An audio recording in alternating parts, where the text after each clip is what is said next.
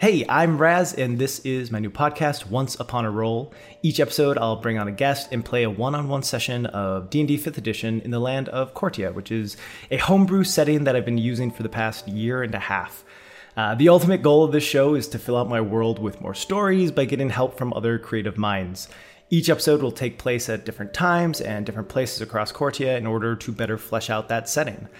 I also hope it's interesting for people to see a game with just a DM and one player, as it's a unique and intimate experience that most people don't seem to do much of. Uh, in general, this show is going to be pretty experimental, so hopefully some of you out there dig that. But without further ado, I would like to welcome on my first guest, my oldest friend in the known universe, uh, Brian. Welcome to the show, Brian. Friend and nemesis, we should. And nemesis. Yeah. Truthfully, my arch enemy. Um, but you can't have one without the other. Yeah, exactly. Good, good to be here. Yeah. Uh, have you played D and D before? I ask, already knowing. uh, yeah, I've dabbled in the old D and D a couple times. Um, a lot of five E recently in your campaign, yep. but uh, mm-hmm. a good amount of three five before that. A little Pathfinder, a few other games as well. Uh, so I've been I've been around the old dice rolling games here for a little little while now. Yeah, it's it's kind of weird to think about. I mean, we've pretty much been playing D&D heavily for the last 2 years. Mm-hmm. But probably almost like 10 years of playing D&D total, which Yeah. We started out making fun of it and then the first opportunity we had to play it, we were just like, yeah, exactly. we're, we're going to like this. We're going to like this. yeah, yeah, exactly. How else could how else could it possibly work? Right. So we'll just jump into the session. Brian and I planned some stuff beforehand, but there's also a lot of stuff that Brian's character knows, that Brian as a player doesn't. So we will see those things revealed throughout, and he'll have to react to them on the fly, which will be really fun for me. So uh, yeah, let's uh, jump into it. Great, let's do it. The kingdom of Cortia has thrived for over a thousand years. In that time, it's endured war against powerful enemies, outlasted deadly feuds between its lords, and fought against evil, both of this plane and others. However, during the most recent festival of the autumn sun, the sage's ritual revealed a nearly forgotten omen the sign of Black Sun, a symbol only seen once before, and it almost led to the destruction of Cortia. Panicked, the common folk in the capital city rioted, and when the dust settled, the king was dead, and his two children had disappeared in the night. The lord of the city of Edgewood, Tom Dunn, restored peace to the capital, and with no heirs of the king anywhere to be seen, he decided to sit the throne and take the position of Lord Regent. But this story takes place far away from the capital. Near the northern edge of Cortia, by the coastal city of Teldwith, is a small island that houses more wealth than almost all of the Teldwith countryside put together. The island, Suna Island, has long been the ideal summertime destination for the nobles of Teldwith. It's a place for noblemen to send their wives and children as they attend to their work and their mistresses back in the city. A place where regularly held parties offer opportunities for families to flaunt their fortunes. A place with more secrets than it has any business having. Elegant mansions line the waterfront, and a small town rests in the center of the island. These are the most modest buildings on Suna Island a few quaint yet classy inns, a marketplace with more trinket shops than anything else, small houses belonging to the year round locals who keep the island running to meet the needs of the nobles' lavish lifestyles, and a small courthouse with an even smaller jail attached to it. And that is where our story begins. A red skinned man wearing a faded brown trench coat walks down the small town's main road, accompanied by three human men. One of the men, a portly man, speaks up when we sent word to Teldwith about what happened, we didn't expect them to send. The red skinned man turns to him and gives him a stare that many have been on the other side of before. The type of stare that no one wants to be on the other side of again. The portly man gulps, then says, Someone with your, uh, reputation. You have quite the track record, Seeker Gilvin. Gilvin reaches into his pocket, grabs a cigarette, puts it to his lips, and snaps his finger. A flame appears from his thumb. He lights the cigarette and then shakes the flame away. Tell me about the perp. One of the other men, a young nervous fellow, opens a folder and reads from it. Uh, Renas Decandrier, but he often hides behind various aliases, most notably Archbishop Ramsbury. A six feet tall elf, he's one of those Eladrin types and has markings of fall on him, so tannish skin with an orange hue, amber hair, copper eyes, that sort of thing. Guy uses so many different names though, it's, it's hard to keep track of where he's been. Gilvin takes the folder and scans it as they walk into the courthouse. The men lead him past the jail cells into a lone door at the end of the hall. You look up from the table you are cuffed to as light pours into the dim room that you've been sitting in for the past two hours. Through the door, you see what you recognize to be a fire genasi, maybe in his mid 30s, with thick red hair so dark that it almost looks brown in this light. Mr. Decandrier, I'm Seeker Gilvin. I work in the Arbiter's office of Teldwith, and I've been brought to figure out exactly what happened last night, and more importantly, how you fit into it all. Hmm. Officer, it's, uh, it's nice to finally have someone here. It's um been a little bit of waiting for me here. I'm uh oh I've been uh just been a little tired inside uh, this uh this cell. I rather enjoy being outside a little more. I'll be happy to answer your questions and be on my way. We'll see about the being on your way part. Oh, I have nothing to hide, officer. I uh just want to get this investigation, uh, and get the man who who did everything and and uh, help you as much as I can. He gives you a long look, like one that's a little longer than you feel comfortable with. Then he nods. He pulls a few papers from the folder, looks over them. So, how'd you end up at Baron Elforn's estate? well, I'm in the city, and uh, he's a noble who is having a party. And uh, look, Ranas Tekandrir does not miss a good party when he is around. I heard about it, and um, well, look. This let me say it this way: I am typically well liked at these noble parties. I've been to many, uh, so it was not hard for me to get an invitation. People just kind of watch my uh, amazing dances, and uh, they're having more fun. So uh, I uh, got invited that way. I am the, I am a um, I'm a man who enjoys a good uh, human party. You, you guys know how to have some fun. Uh, as you say that, uh, Gilvin looks at his hand, which is completely red, and looks at you and says, Human. Mm-hmm. Sure. well, I guess not you. I don't know. I've never been to a Genasi party before, but uh, I mean, I can imagine it's pretty good too. But a lot of people around here, a lot of them are human, obviously. Look, I want you to think about what really happened last night, and then tell me the truth. Because if you're lying, I'll know. Gilvin's words echo in your mind for a moment, and you can't help but think back to just 24 hours ago, before this whole mess got underway. The day before, you find yourself in an inn, and you see a few noble folks standing around. Mm-hmm. Uh, you, knowing there's a party on the island, want to get an invite. I will, uh, these these uh, people they clearly look like nobles. Yeah, they they walked into the place, gave a few like looks at you know this place. Even though you walk in, you're like, this is kind of nice. Uh, they give those looks of like, uh, this is below us, but we need to stop off real quick, pregame a little bit before uh, we head off to this party. And this is about the only place to do it. All right, uh, I will. Uh, I'll walk up and approach them. Gentlemen, gentlemen, uh, you guys look like you're from around here, no? Um, yes, visiting the island. They give you a few cautious looks uh, as they see your oddly colored skin um, and notice your very pointed ears, but they seem almost intrigued. Gentlemen, I, uh, I am a, a man who enjoys the finer things in life. And I have recently arrived here, and I am looking for something enjoyable to do. Would, uh, would any of you happen to know of any uh, goings on or events in town, I can uh, happily pay you for uh, the information.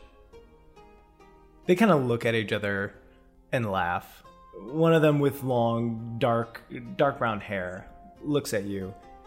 Listen, I'm sure someone of your like doesn't really have the kind of coin that uh, we'd be interested in taking. Hmm. Well, Maybe, maybe we can do a wager for it instead. How about this? You give me just one minute to show you something very cool. And if you don't enjoy it as much as I think you will, then you can leave, or I will leave and I will not bother you again. But if I'm correct and you enjoy this thing that I'm going to show you, as much as I think you will, then you have to help me out and tell me about all the big events happening in town today. How about that? Uh, the dark haired man looks at the other people in his party. They kind of give shrugs. You hear a few whispers of, like, I mean, what's the worst that could happen? And the man with dark hair turns to you and gives a nod.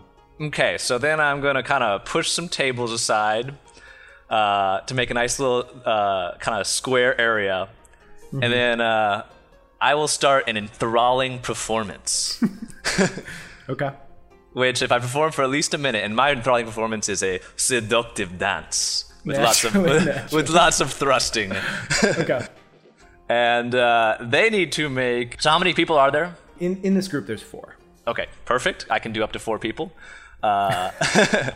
And they must succeed on wisdom saving throws uh, or be charmed by me. And if they're charmed in this way, they idolize me and speak glowingly to anyone who talks to them. Oh gosh! All right. So you do not then have to make any sort of performance check. I guess not. Yeah. Yeah. Um, just though like to see too? how convinced. Yeah, I would. just to see how convincing it is to the other people in the bar who's not, who are not being enthralled. Sure, sure, sure. Uh, to see if they're impressed. Oh yeah. Okay, I rolled a 18, so that is a 25. Oh yeah, it's it's a great dance. Not that it even needed to be, but it's great. Uh, because you rolled a 25, I will give them disadvantage on their wisdom saves, just because it sounds fun. Get wrecked, uh, nobles. So what what is the DC? Uh, the DC would be 15. 15. Okay, these guys are screwed. Uh, as it turns out, three of them, including the dark haired man, are all enraptured with your entire dance uh, as you kind of move around the room Lots and thrust at tables. like they're just watching your hips uh, constantly spinning. And other people who aren't even being affected by the spell are, are definitely impressed. Like they saw you, this weird kind of almost gangly looking guy, and like halfway through, I have like a horn and I like keep playing, like I keep dancing, but then I like bust out some music too, like while I'm doing the dance. Okay. yeah, and you know it, it why, why don't you make a performance for that? To see how All right, nice. Okay, let's do it. Uh, not quite as good. Uh, it was a six, so plus seven, so thirteen. Okay still still decent enough. Still decent. You know, you're you've done this before where you play music while dancing, but you do know that usually that throws off your rhythm uh, on both things a little bit, and you don't always hit the notes as well as you'd like to. But it's certainly passable, and the people in this tavern seem to be drunk enough to be enjoying it. But yeah, so the dark-haired man and, and two of his compatriots see, seem very enraptured by it. You do see a woman in their group kind of like yawning and and like as they're like kind of leaning forward she's like what what um but yeah, yeah it, it is successful on three of them. I'll run back to them. So, gentlemen, what did you think of my very sexy dance? The dark haired man stands up. My name is Heir Archduke Jacinto Paca, and that is the most beautiful thing I've seen in my life. Oh, you are too kind, sir. You are too kind. Just a little thing I do, you know. Well, what did I tell you? I knew you'd like it. The woman behind is like, Jacinto, what are you? And he puts a hand up. Stop it. Bethany, stop. We have a party tonight at, at Baron Elforn's for the Suna Summer Gala. Uh, w- would you would you come as our guest? Oh, I would love to. That sounds like a lot of fun. You know, maybe during the party I can show some of uh, your friends my dancing as well. I'm sure they would adore that. The one named Bethany is like, Jacinto, what are you talking? And he's like, Bethany, please. I give Bethany kind of a a look. I, I kind of do the the squinty eye look. The the side eye. Like, yeah. yeah, yeah, yeah. She she gives it back. She she looks at you and looks at him and just like. I turn uh I turn to the archbishop there. Well, arch, archbishop, uh, archduke. Did you say? Heir archduke. Heir archduke. Yeah. I kind of just like whisper to him, you know, not everybody appreciates the finer arts in life, you know. They certainly, they certainly do not. But I'm sure the people out at the Gallo definitely will. Yeah, I hope so. Let's hope so. I am. Uh, I don't want to dance in bunch of front of uh, a bunch of people who don't appreciate what I do, and I say that really loud. You hear her kind of scoff, and you see her roll her eyes as she turns. Like, can we go? I want to see some other people at this party who are uh, a little less crazy than you all. Look, where can I meet you for this party? And I just ignore what she has to say. Uh, Jacinto says, Well, um, we're gonna finish a drink here and head out. Uh, we can escort you if you'd like. Oh, that'd be fantastic! Fantastic! I can't wait. I love parties. What are What are you drinking? Uh, mm, what's the specialty around here? Do you guys have some type of wine? Uh, well, right now they are having a special on the summer wine, I believe, with fall starting up and summer ending. It's our last our last celebration. Oh, I would just love a bottle of it, but gosh, I uh, I don't know. It seems expensive. You you think you could give me a bottle? Um, yes, most certainly. Sir, he snaps his finger and, you know, orders the bottle and orders a few for the table. They bring it over and, and slide you one just for yourself. You do me too much kindness, sir. You do us kindness uh, with your art. Mm. Well, I can't wait for this party. Let's drink up and get ready to go. Yeah, so you guys, uh, God, this ability. Uh, so you guys, you guys drink some wine, have a few conversations. You learn a little bit about them. Jacinto uh, is the heir of a small keep uh, just outside of Teldwith that you know he'll he'll take over one day but his father isn't that much older than him his father seemed to have him at a pretty young age so he, he's every once in a while you he kind of gets into this mood where he seems like a little like I'm never actually gonna be. he starts to know? sulk a little bit. Yeah, sulk a little bit. Mm-hmm. But you know, you you probably can cheer him up in some ways. Just uh, I'll ask them like uh, I'll ask them a little bit like, oh, who who else will be at this party besides uh, besides you guys? You know, obviously they say, as it is the Baron Elforn's uh, party, that he will be there. They name okay. a handful of nobles: um, Amira Kindora, Eris Casey the Valiant, Sir Randall Lavour the Loyal. Uh, names that those from the Teldwith area would know. And, you know, they name a few others that Renas may be familiar with, may not. Uh, okay. so, a- after a few drinks, you all head out and, and start walking down a path through the island. Eventually, you see just a massive mansion in the distance. As you get closer, you see that it towers over the homes of the poor neighbors who bought property next door who have not too shabby houses themselves, but this is just much, much bigger. The front lawn is littered with topiaries in the shape of various exotic animals that most likely have never actually set foot in Cortia, but the type of animals that nobles like to look at and probably would import. Some imports got it. Yeah. uh, there are six enormous ornate pillars that line the front of the house, and giant bay windows are placed between each. The curtains in each of the windows are drawn, and you see the various rooms of the house, each more fanciful than the last.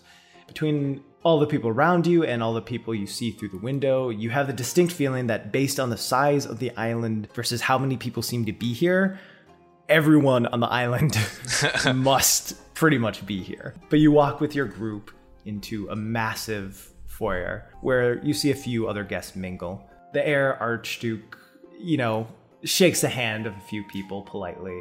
Anyone he shakes his hand to, I like immediately come in for the handshake afterwards and be like, ah, Ranas de Condrir, please, pleasure to meet you.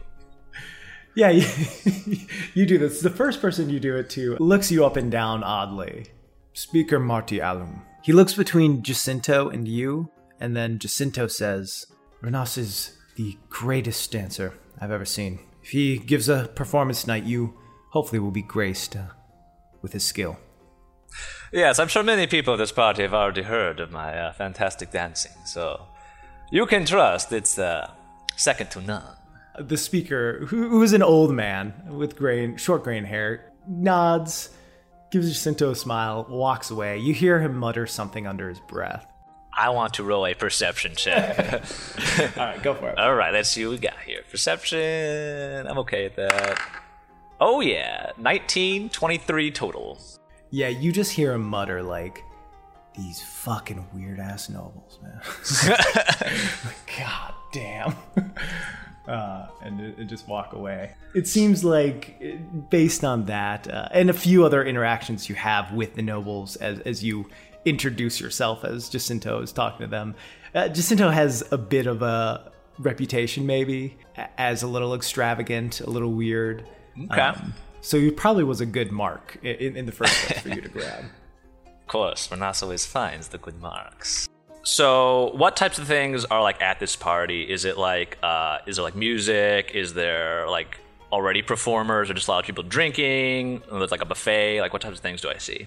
Yeah. So in general, you you see just groups of people, pairs of people, off having drinks together, talking. This is probably one of the bigger parties you've really been to. You you see there are performers like, kind of in the main hall area, which is just down the hallway from the foyer. You keep as you walk like they're like, "Oh, come this way to the living room," and you walk in, and you're like, "This ain't a living room. like, this seems like bigger than most banquet halls that you've seen." But they Okay, keep calling it a living room. There's some couches all, all around it. Huge, colorful tapestries line the wall.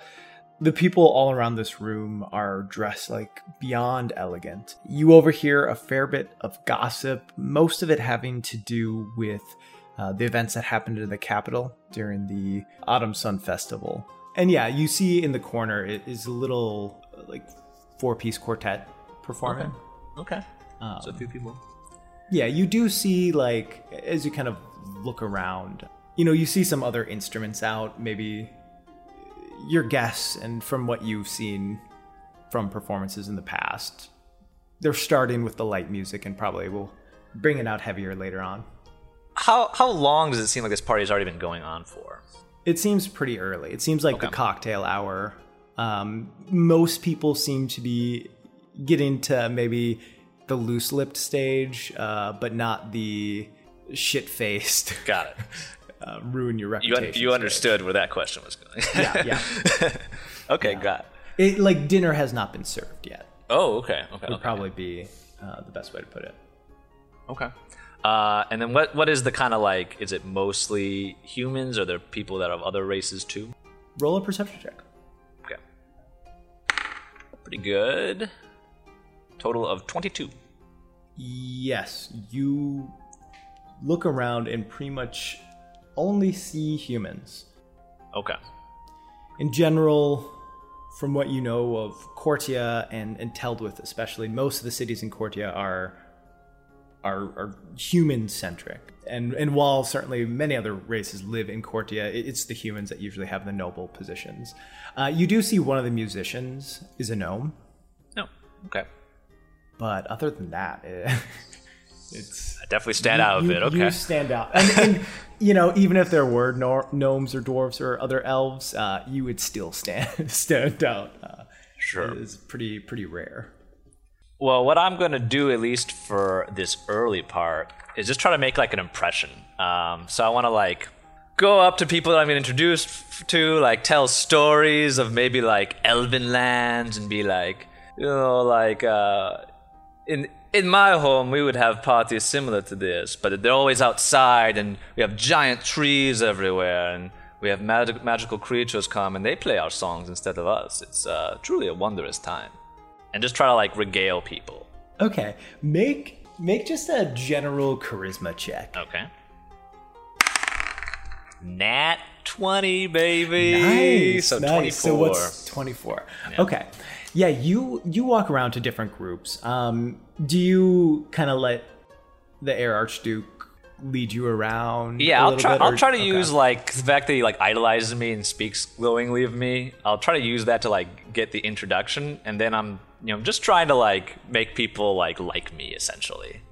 Yeah, uh, and for the most part, it it works. Uh, people at first, when they see you, are a little taken aback, but as you give them stories, they they seem generally interested in it. You get the sense just from talking to them that they have told the same stories every year at these parties uh, for the last ever. You know, and, and and sure, new gossip always comes up, but it's always the same conversation. So for them to hear these tales of uh, an Eladrin's home, a different kind of elf, uh, is crazy because you know some of them have met elves, but very few have met someone like you before.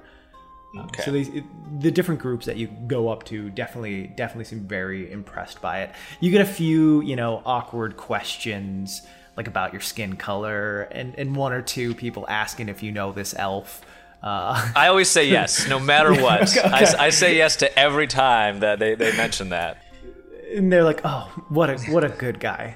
For an elf, he's a really good guy, uh, and th- and things like that. You know, the kind of uh, backhanded racist compliments y- you'd expect from uh, a group of humans as insulated as these. Yeah, and I'll, just like, I'll just I like. I mean, this is like a situation where like if uh if someone's like asking me like, oh, do you know this guy? I'd be like. Oh yes, like 300 years ago, and I'll just like make up some crazy story that like they couldn't have no idea. I'd be like, yeah, 300 years ago, me and him, we were like, we were we were outside, you know, just having like a picnic, and these two trolls came and tried to attack us. And well, you know, Fern, he's a he's a bit of a dandy, and he uh, he had to run away. And luckily, I actually uh, I actually am pretty good with trolls. I uh, I speak a little troll myself, and um, I told I told them, look, there's way more tasty people just down the road. And sure enough, they walked down the way looking for some tasty. I, I don't know what I said. I think I said orcs or something like that. I said they tasted better. They had never had orc, luckily, to dis, to uh, to disagree with me. Anyway, we ran away, and luckily those trolls, uh, you know, I never saw them again. But it was a sticky situation to say the least. and that never happened, of course. yeah, na- naturally. Yeah, Yeah. yeah. I'll have you make a deception check for it in this case. All right, deception checks.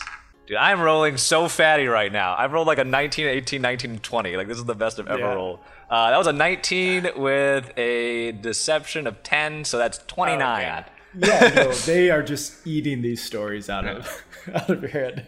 Just yeah, enraptured by you. Why would they doubt you?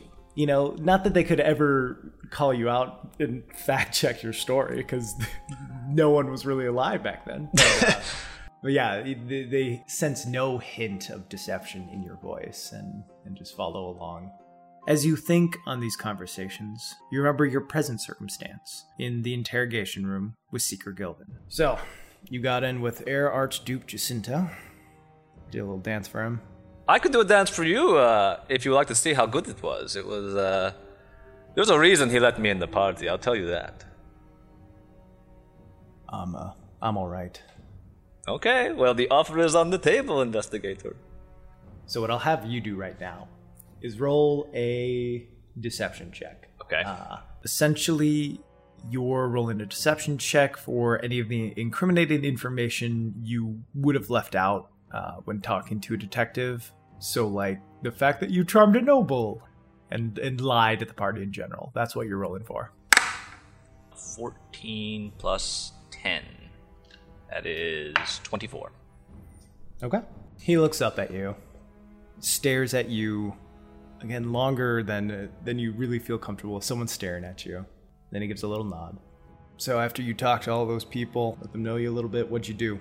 Oh, well, uh, for a little while, I, I mingled with some of the guests, and, uh, the Archduke, he was, or the arch- heir to the Archduke, he was, uh, nice enough to introduce me for a while, but, uh, eventually we got separated, you know. At, at one of these parties, he wanted to talk to someone who maybe I did not find quite so interesting, uh, for a little longer than I cared to. So, uh, I gave in to wander on my own a little bit, and, uh, well, I met one of the most fascinating women that uh, probably could never have imagined I met I would have ever have met at such a party. She was a lovely young, lovely young lady with uh, long blonde hair, and uh, I'll say Ranas Dekanjir can be a little bit of a sucker for blondes. Well, anyway, me and her got talking for a while, and uh, I'll say quite a bit of the rest of the night I was spending with her. Do you want me to continue? Yes. What was her name? Her name was Marianne, and I'll be honest, we did not exchange last names. Uh, the day before. Marianne is the name, and she puts her hand out. Ah, my name is Ranas. It's a pleasure to meet you. Are you from around here, Marianne? Yes, I'm from the city. Well, let me say, you have a lovely city and uh, quite a lovely establishment that uh, we're having this party at. One of the nicer places I've had the pleasure to uh, attend. Oh yes, uh, Baron, Baron Elforn. He um knows how to build a home. Has the money for it anyway. Certainly. Marianne, uh, what brings you to this party today? Uh, you here with your husband? No, I'm not married. Ah not married. A lovely young woman like yourself? Such a travesty. What are the humans doing here? Well, I'm waiting for a match. My father wants, you know, the most politically uh, beneficial pick for me. She is very obviously downtrodden about this, and you kind of get a sense that there's like a rawness to it, like something may have happened recently where she had to put her father's politics over her own uh, love life. Ah, I see, I see. Uh, politics can be so boring and uh, unfortunate. Well, don't you worry, little lady. I'm uh, not going to talk any politics with you. My name is Renas, and uh, I'm a man of many talents. Perhaps you and I uh, can exchange some stories together. Yes. Uh, what what talents? Oh, I'm uh, I'm excellent at many different things. I dabble in all sorts of different uh, skills. But at best, I am a fantastic dancer and quite a good musician as well. Perhaps you would like to see. You know, I'll be honest. I've heard your name a few times. Of course you have. She smiles. Everybody knows Ranas. I'm a legend throughout many different cities. I definitely would like to see your uh, dancing, but let's add a little challenge to it. Hmm, a challenge. Ranas is intrigued. You see her hair is tied into like a long ponytail with a little bow. She undoes the ribbon in her hair. Says, "Hold out your hand." Oh, Ranas has played this game before. I hold out my hand. she ties it around your hand and she says, uh, Lift up your leg behind you. Lift up my leg? Humans are into some weird things. Absolutely, my, my fair lady. Let's see what we got. She ties the other end of the ribbon to your leg, so your hand and your leg is kind of in that like jackknife position mm. behind you. Okay. Give me your best performance. She sits back in a chair. Hmm. Madame, you uh, you asked for some of the more unique performances, but uh, Ranas will never back down from a challenge. Uh, let's see here. If uh, if you like my dance in this scenario, then uh, I have to request something from you because this is no freebie. Mm. What? Well, someone as fair and fine as yourself. I cannot imagine a better gift than a, a kiss from someone so lovely. Uh, make a persuasion check. Okay, come on, persuasion. 15 total. Yeah, that'll be enough. She nods. Okay, works for me. All right. I'm, uh, so I'm guessing I have not had a short rest since. Uh, no, no. Okay, no, so no. this is not an enthralling performance. Then yeah. this is just a regular performance. Um, there we go. Come on, dice, don't fail me now. What I will say, um, is this at disadvantage? Definitely, it'll be a disadvantage. Okay. Uh, that is a four plus a seven, and eleven. All in all, it's not the worst looking thing in the world. You you do notice that usually you give your best thrusts uh, when you have two feet firmly planted on the ground. Uh, so you kind of lose your balance as you try to do your typical seductive swing. so you kind of trip over yourself a few times. Don't fall, but you, you do the one hop, you know, uh, one foot hop, more more than you would like. Mm. Mm. She does not look impressed. hey, you uh, you may have challenged me a bit much. Um, how about this? Uh, maybe we just go get a drink. Okay, we can get a drink. Maybe after a few drinks, you'll like the dance a little better. You guys go off and, and sit down at a little table and uh, have some drinks. Uh, waiters bring them over to you. She unties you, by the way. Oh, thank you. Good. yeah. yeah, you guys sit and have some have some cocktails. So tell me a little bit about uh, the runner of this party, the uh, the Baron. Seems like a pretty wealthy guy. Yes, uh, aside from maybe the Lord of Teltwith, he he's probably the wealthiest man in Teltwith. Interesting. He keeps to himself. Uh, more recently, he spends more and more time on Soon Island. He used to spend more time in the city, but he, he's kind of stepped back from his from his life after, or rather, from his noble life after his uh, wife passed. Hmm. How did his wife pass? That's awful to hear. Oh, you know, old age. Ah, old age. And uh, the Baron, how is his health? Does he seem in good spirits still? Honestly, I haven't seen him much recently. I've only met him a few few times. I more so know of him, if I'm being honest. Have you seen him at the party yet? Um, no. Usually during these things, he stays in his chambers. Maybe comes out, makes an appearance or two. Stays in his chambers at his own party? Most unfortunate. I feel like a man who throws such extravagant parties should be appreciated for his work. She leans forward. Honestly, I think he kind of does them out of spite. Everyone on this island who has a home here likes to throw parties and show they're a little better than their neighbors. I think this is his chance to remind them all that they're not as good as him. You humans are so petty. I, uh, I see. I see. Well, he's doing. She like leans back and is like a little offended by it, but then leans forward. We can be. well, where does he stay? I would like to thank him for throwing such a great party. Do you know where his quarters are? Um, they're on the top floor. I I wouldn't. No. Definitely going to be people blocking your path. Blocking my path.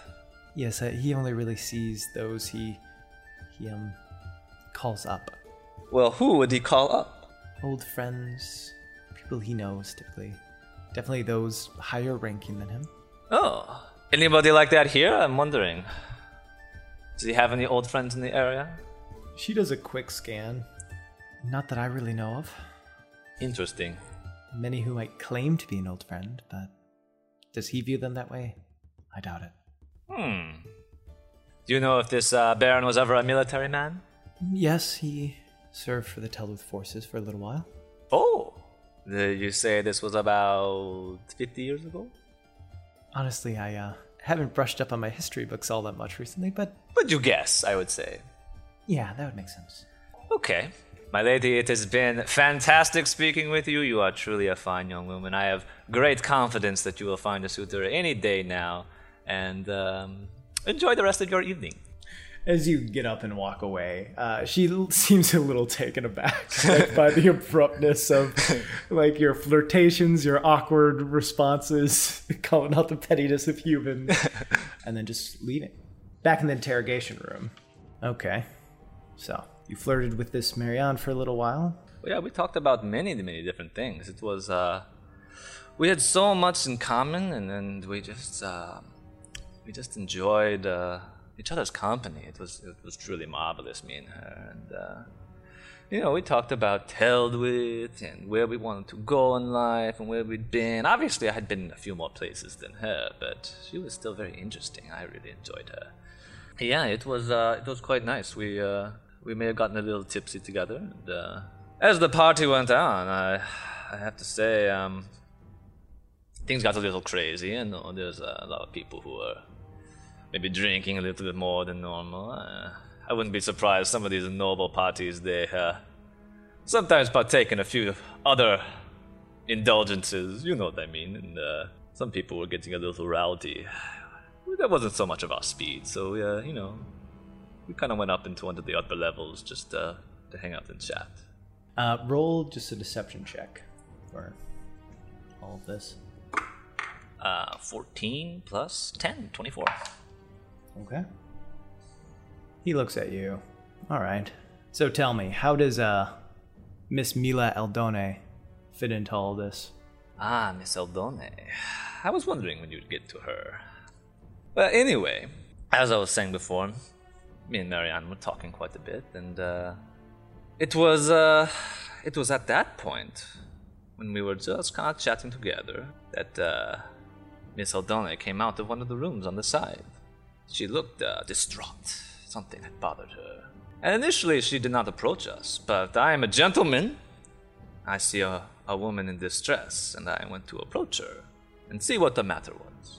I guess you could say she has been having a rough night at that point. Seemed like she got in some sort of argument. I'm not sure with who, but words must have gotten a bit heated. You know, I'm guessing whoever she was speaking with was uh, maybe, like I said, a bit intoxicated, or uh, maybe was feeling up someone that uh, they shouldn't have been. But this is only my inference. I, she did not say for certain. So yeah, you see a woman come out of her room. She has long black hair. Uh, she's wearing a pretty elegant blue dress. She she's younger, early 30s, where like you look around, the average age the of the party seems to probably be in their 40s to 50s. Uh, so far, these two women uh, are definitely definitely outliers in in, in the average of, Okay. of the party, age wise at least. Okay. You walk up to her.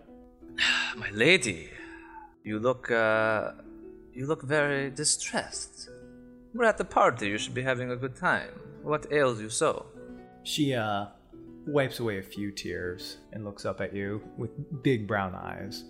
I've just been trying to find something of mine that, that's been lost for a while. Um, Something you lost. a few years back, yes, um, I- I think the Baron may have m- mistook it for his own, or someone sold it to him, but it was mine. You're telling me that you were looking for something currently owned by the Baron, but that's yours. Yes. I just wanted to find it and be able to talk to the Baron and figure out how I could get it back, because it's important. It's important, but Ah. no one will let me talk to him. The Baron is a difficult man to speak to, I know for certain. Look, my lass, you are in luck. You have run into Ranas. And uh, Ranas is going to go speak with the Baron himself. I will bring it up to him for you. Would you? Of Would you really? course, of course, my lady. I am always there to help people. Now, you have to tell me though, what is it that you're missing? A ruby encrusted uh, necklace.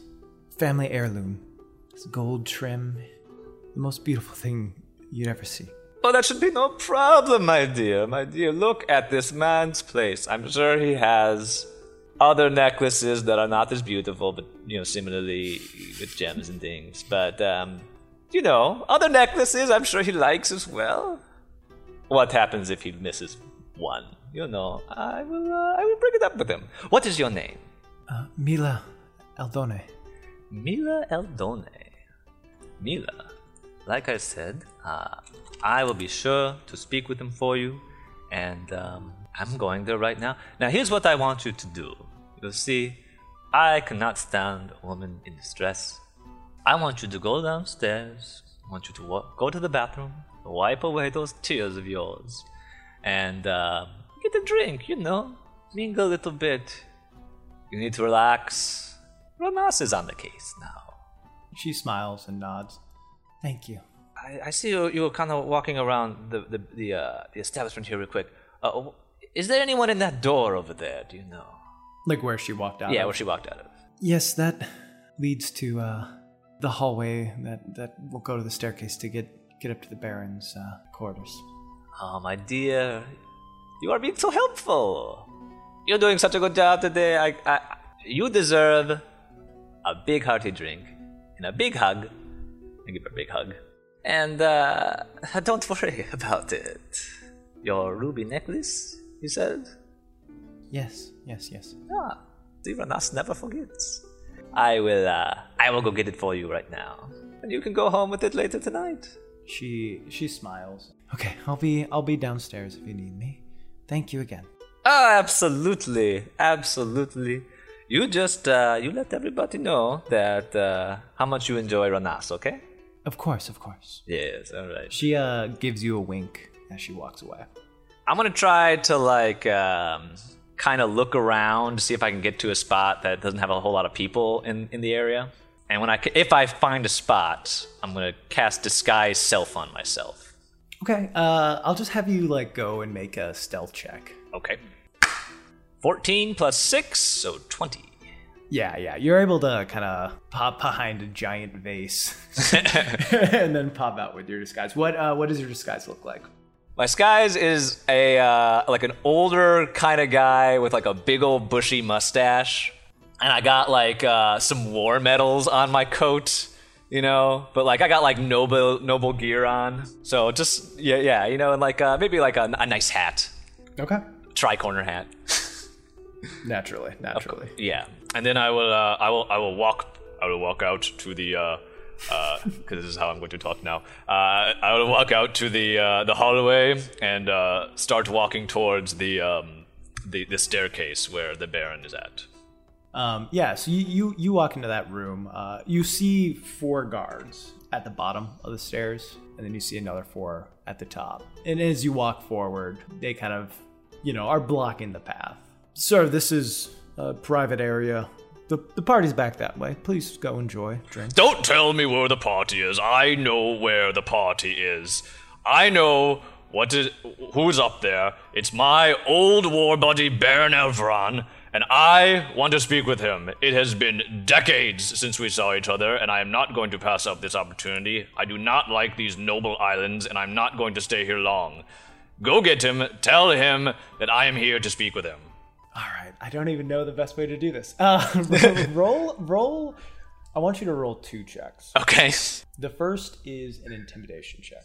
Ooh, okay. Let's do it. That's an eight. Okay. Uh, now I want you to make a deception check at disadvantage. That is a 15. Still pretty good. Um, they like look between each other and like whisper a few things. It's like, was he expecting any visitor? You know, you just overhear if you think like, "Who- is this guy? Uh, and, and the head guard turns to you and said, "Sorry, what did you say your name was again?" Just go tell the Baron that his old war buddy James is here. James. He'll know James. The guard captain shrugs and walks up the stairs. They all kind of just look at you awkwardly. See you three military men, that's what I like. The rest of those posh bastards over there. Not my type of interaction, let me say that. I prefer a heavy drink. And some men like you, probably with some good stories of ruffians and fighting. I'm tired of these nobility parties. When I was younger, I would be out all night. I'd get in a fist fight by 4 a.m. Those were the days. You know what I'm talking about, right? You see one of the guards just nodding the entire time, like, yeah. And another one, like, kind of kicks him in the shin, be like, dude, like, come on. You can't, you can't insult the people we're protecting. And then he stops nodding along. Uh, eventually, the guard that went up comes down uh, without anyone else alongside him. Sorry, but the Baron says uh, he does not know any old war buddy named James. No, he doesn't know an old war buddy named James. Alright, what I'm gonna try to do is um, I want to try to uh, like essentially make a distraction so that they all look at that one guard. So I want to like point at him profusely, like from down down the bottom, and like maybe like throw something at him. I like maybe my hunk of cheese that I have in my packback, Okay. and see if they all look at him. right. And if they look at him, I'm like I'm going to try to quickly, if possible, cast suggestion on the guard that told me that, the guy that looked at me. So you're gonna throw cheese at him, mm-hmm. and then try to cast suggestion. If I'm, I'm going to try to see if I can get them all to look at that guard, yeah. so that the other if the three guards aren't looking at me. All right. Uh, make a. You don't have proficiency. This is going to be a ranged attack. Uh, Okay, I, I really don't care about hitting. I am fine just like lobbing it badly. Okay. Yeah. I mean, I, I understand you're not aiming to do damage, and Sure. amazingly, cheese does not have a. Uh, Hey, now maybe he's uh, allergic to cheese. dice yeah. Okay, ranged attack. some- Yeah. Yeah. So add just add dex. Okay, You do not have proficiency in cheese. throwing. this is a five. a five. Yeah. It soars over his head. okay. He is looking straight at you. The guards at the bottom do turn to see where the cheese lands, uh, but there are still guards kind of at the top who their attention seems to be split between looking at the cheese and you. Like you are still in their vision Okay. for the ones at the top. So let's see here. Can I try to sleight of hand it? Yeah, I'd let you do sleight of hand against their perception. Man, dice roll. Uh, that is a 14 total. That's rough. Yeah. A natural It 8. went up against a nine. So yeah, you cast suggestion. Um, it seems like the cheese distraction was was enough. Yeah, at least in this moment, nobody says, "Hey, this guy just cast a spell." Okay.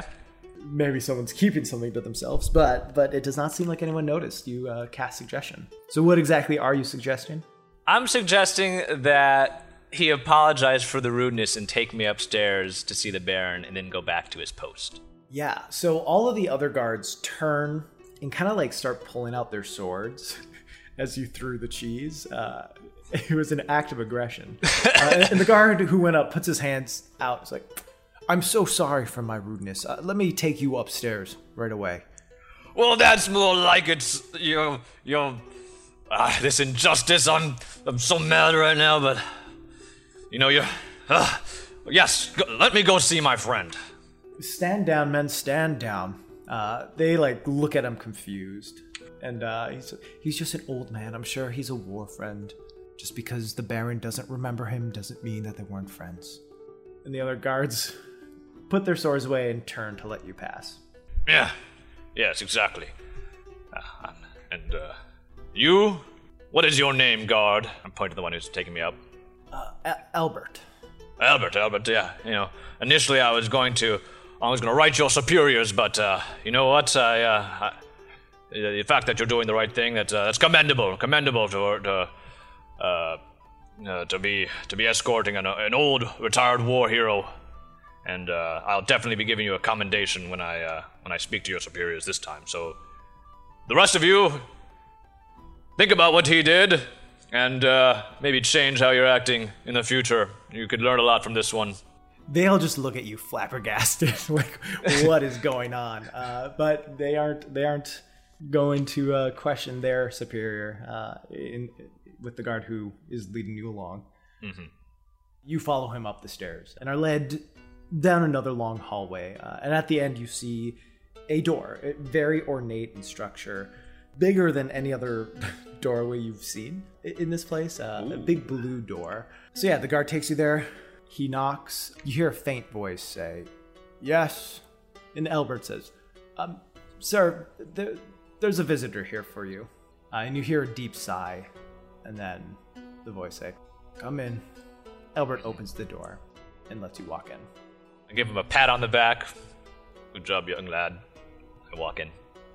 You you walk into um, a fairly big room. You see, obviously, this is a sleeping chambers. There's a, a giant four poster bed on one side of the room, and an even bigger desk on the other side. Pretty much a desk that takes up the entire wall. There are papers strewn about it. There are different medals and, and kind of trophies on racks on top of the desk, kind of showing off uh, all of the achievements.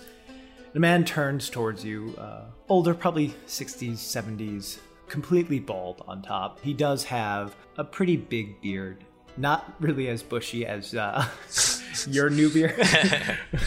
but but definitely getting up there. Uh, most of it is gray, but there are still a few kind of dark spots on it. And he turns to you and stands up. Even for his age, he still has very very straight posture. And in, general, he seems as he as he stands and, and moves towards you. There's like not a youthfulness, but a strength that he has that that is a little surprising mm. for his age. Uh, and you may be. You're growing old, yeah. Coot, you don't remember your old friends? Roll a deception check. 19, so 29. 29. Yeah. He narrows his eyes. I kind of put up my hands like I'm like trying to give him like a big hug. Like, you don't remember me? He does not uh, engage in the hug. I'll kind of approach him slowly and like put my arms around like an arm on it, like a hand on his arm, or uh, a, a hand on his like shoulder and be like, "You look terrible," just like a laughing, like trying to make a joke. Maybe my memory's worse than it once was. I'm sorry, I I don't seem to remember you, but how how have we met? well, I guess I do look a little bit different than I did 45 years ago. We served together. We were in the same battalion. You don't remember me? It's James. James Erlington. He thinks about it for a little while, and he starts nodding a bit. Look, let me let me say this. Uh, maybe this will spark your memory a bit. Kind of a seedy bar, two women, probably whores, a little too much alcohol. That's starting to spark your memory. That's starting to spark your memory. I am. Um, I, I think you may be mistaken. No, it was definitely you, and I'll kind of walk over to like his desk or something like that. We had some good times together. Good times indeed. Listen, I can faintly recall a man named James from my battalion, but, um, I'll say I don't think that was me. That sounds more like the story of uh, Smithy. That's the sort of place he would go to. Smithy. Smithy. Oh, you know what? That may have been Smithy. Now whose memory is, lo- is, is getting lost on them. oh my gosh. You're right, that wasn't you. Well, you know, back then, uh, eh, we had so many different stories all happening. It's hard to remember who was at one and who was at the, ne- the next. He nods. It was a different time back then. We were young men back then. so much so. Um. Yeah, I guess charm person on Okay. Uh, all right. Um, DC is 15. yes. Ooh, that is a natural two. So, yeah, you uh, have officially charm person. Sweet. Look, you're throwing a lovely party here. A lovely, lovely party. And um, I'm so happy that we could be get reacquainted here. Now, look, I don't know if you know this, but uh, I'm related to someone else at your party. oh yes. Yes, yes. You probably know her, Amila Aldone. Have you, uh, do you recall her? She's, you know, someone else who lives in the city. I know you don't get out much anymore. I, I can't say I'm familiar with her. Yeah, I'm not surprised. You up here in your giant mansion. Well, anyway, she lives in the area. And essentially, uh, well, you know, she's been a little distraught lately, and, uh, well, I thought you might be one who could help her. How so? Any way I can help uh, an old friend? Well, it's a complicated situation. Seems like uh, some ruffians at some point in time. Her security at her house, she wasn't as uh, as good as I was hoping to be. But uh, some way or another, they stole a necklace from her. It was this ruby one with some gold trim necklace. Beautiful thing. It was her prized possession. Anyway, it got taken and she's been distraught ever since. You should hear every other day. It's Grandpapa. I can't do. I can't live without this necklace. I can't believe I lost it. It's it's never ending with me. I, it just drives me insane. And then, you wouldn't believe it. You wouldn't believe it. She tells me that she finds the necklace. That some way or another, probably through a bunch of back alley challenge chan- channels, you know, eventually the necklace gets washed clean by these unscrupulous individuals, and um, somehow the necklace has wound up, as I've heard, under your possession. Well, as soon as I heard that, I was like, Mila, let me go talk to my old friend, the Baron, and he will correct this wrong. And so I want I'm coming here, talking to you. I know you've got plenty of necklaces, and this one specifically is one that's a prized possession to my family. Now I know you've done a lot better than me, leaving the after the war. But I ask you, as friends, brothers, I need to bring a smile to my daughter back again. I need to see the glow in her eyes once more. And I don't know. I know she's a materialistic person, and unfortunately, the only way I'm going to have this happen is if I get that necklace back. I ask of you. I beg of you. What's one less necklace in your collection? Will you let me have it for her? I promise she will get more joy and wonder out of it than you would have in 10 million years. Uh, roll a deception check, and due to him being charmed, uh, at advantage. Ooh, it's a rough first roll of a 2. it's a 7, so 17. Ooh, okay. He looks at you. A ruby necklace with gold trim, you say. Yes, uh, I could certainly describe it to you if I, I certainly could identify it if I saw it in person. Listen, I know of the necklace you speak. Um, I'm sure there are others m- made similarly to the one I own, uh, but this Mila, she must be mistaken because this necklace has been in my family for over 50 years.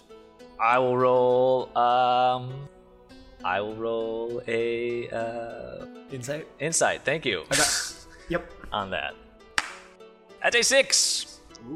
amazingly enough, as, as you see him, and you've been around a lot, a, a lot of liars in your day, you can't get a good read on him, despite this. And he doesn't even seem like the type who necessarily would be skilled at lying, but uh, you're just a little too focused on uh, on keeping up this guise that you have uh, to fully to fully take in his facial uh, quirks and whatnot. So you don't know. It's it's hard to get a read on on him. Are you calling my granddaughter a liar? No, I was not trying to say that, but there are multiple necklaces in this world with gold trim. Sure, of course, of course. Look, maybe you're right. I've seen this necklace before. It was a long time ago. It, it was my wife's. Let me just take a quick look at it. If I see that it's not her necklace, I can go back and tell her that. I can go tell her that it's not the one she's looking for, that she was mistaken, that she saw yours and she just, you know, probably thought any necklace was the right one. But I'll know there's markings on the one that my wife had. I'll know if it was hers. This will at least put me at my peace of mind and put you at peace of mind that somehow someone hasn't stolen your you know, necklace that you thought you've had for 50 years and replaced it with a different one. I'm sure the one you had was far nicer than the one that my wife had, that she is missing so, de- so deeply. Roll a deception check. 16. Started with the hot dice. Maybe I gotta switch dice now. like, it's, ti- it's time. This dice has, has lost its magic. He looks at you and says, My belongings are in the basement. Uh, we have a few display cases down there. Typically, we don't want guests going down there in parties, but for an old friend, I'd allow you to. You know, this is what true brotherhood is like.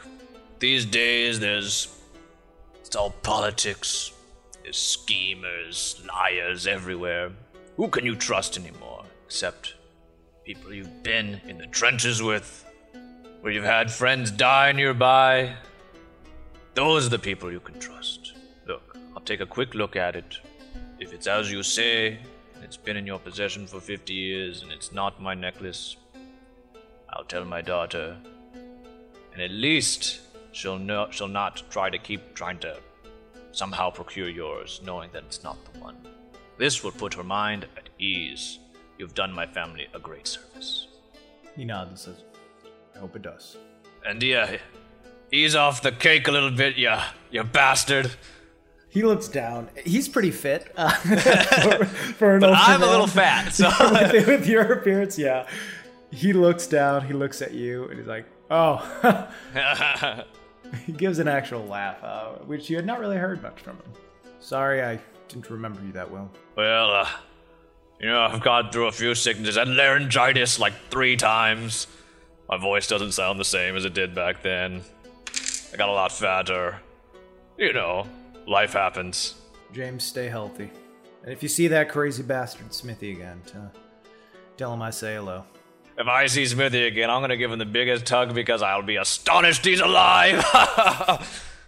So back in the interrogation room, Gilvin looks at you and says, "All right, so Mila, she wanted necklace. What'd you do to try to help get it for her?" well, I mean, it was a it was a very simple, uh, uh, very simple task for Renas. You know, I um, I can be a convincing fellow. Let's be honest here. I decided uh, that this was a big enough party that eventually I would uh, probably run into this Baron. I just waited for my chance. Sure enough, he showed up just for a brief moment. I guess he doesn't really like the parties very much. He was only there to honestly walk and I think see everybody, make you know one, one moment to say that hey, he's still there. We all kind of gave him a little cheers. But I was waiting for him.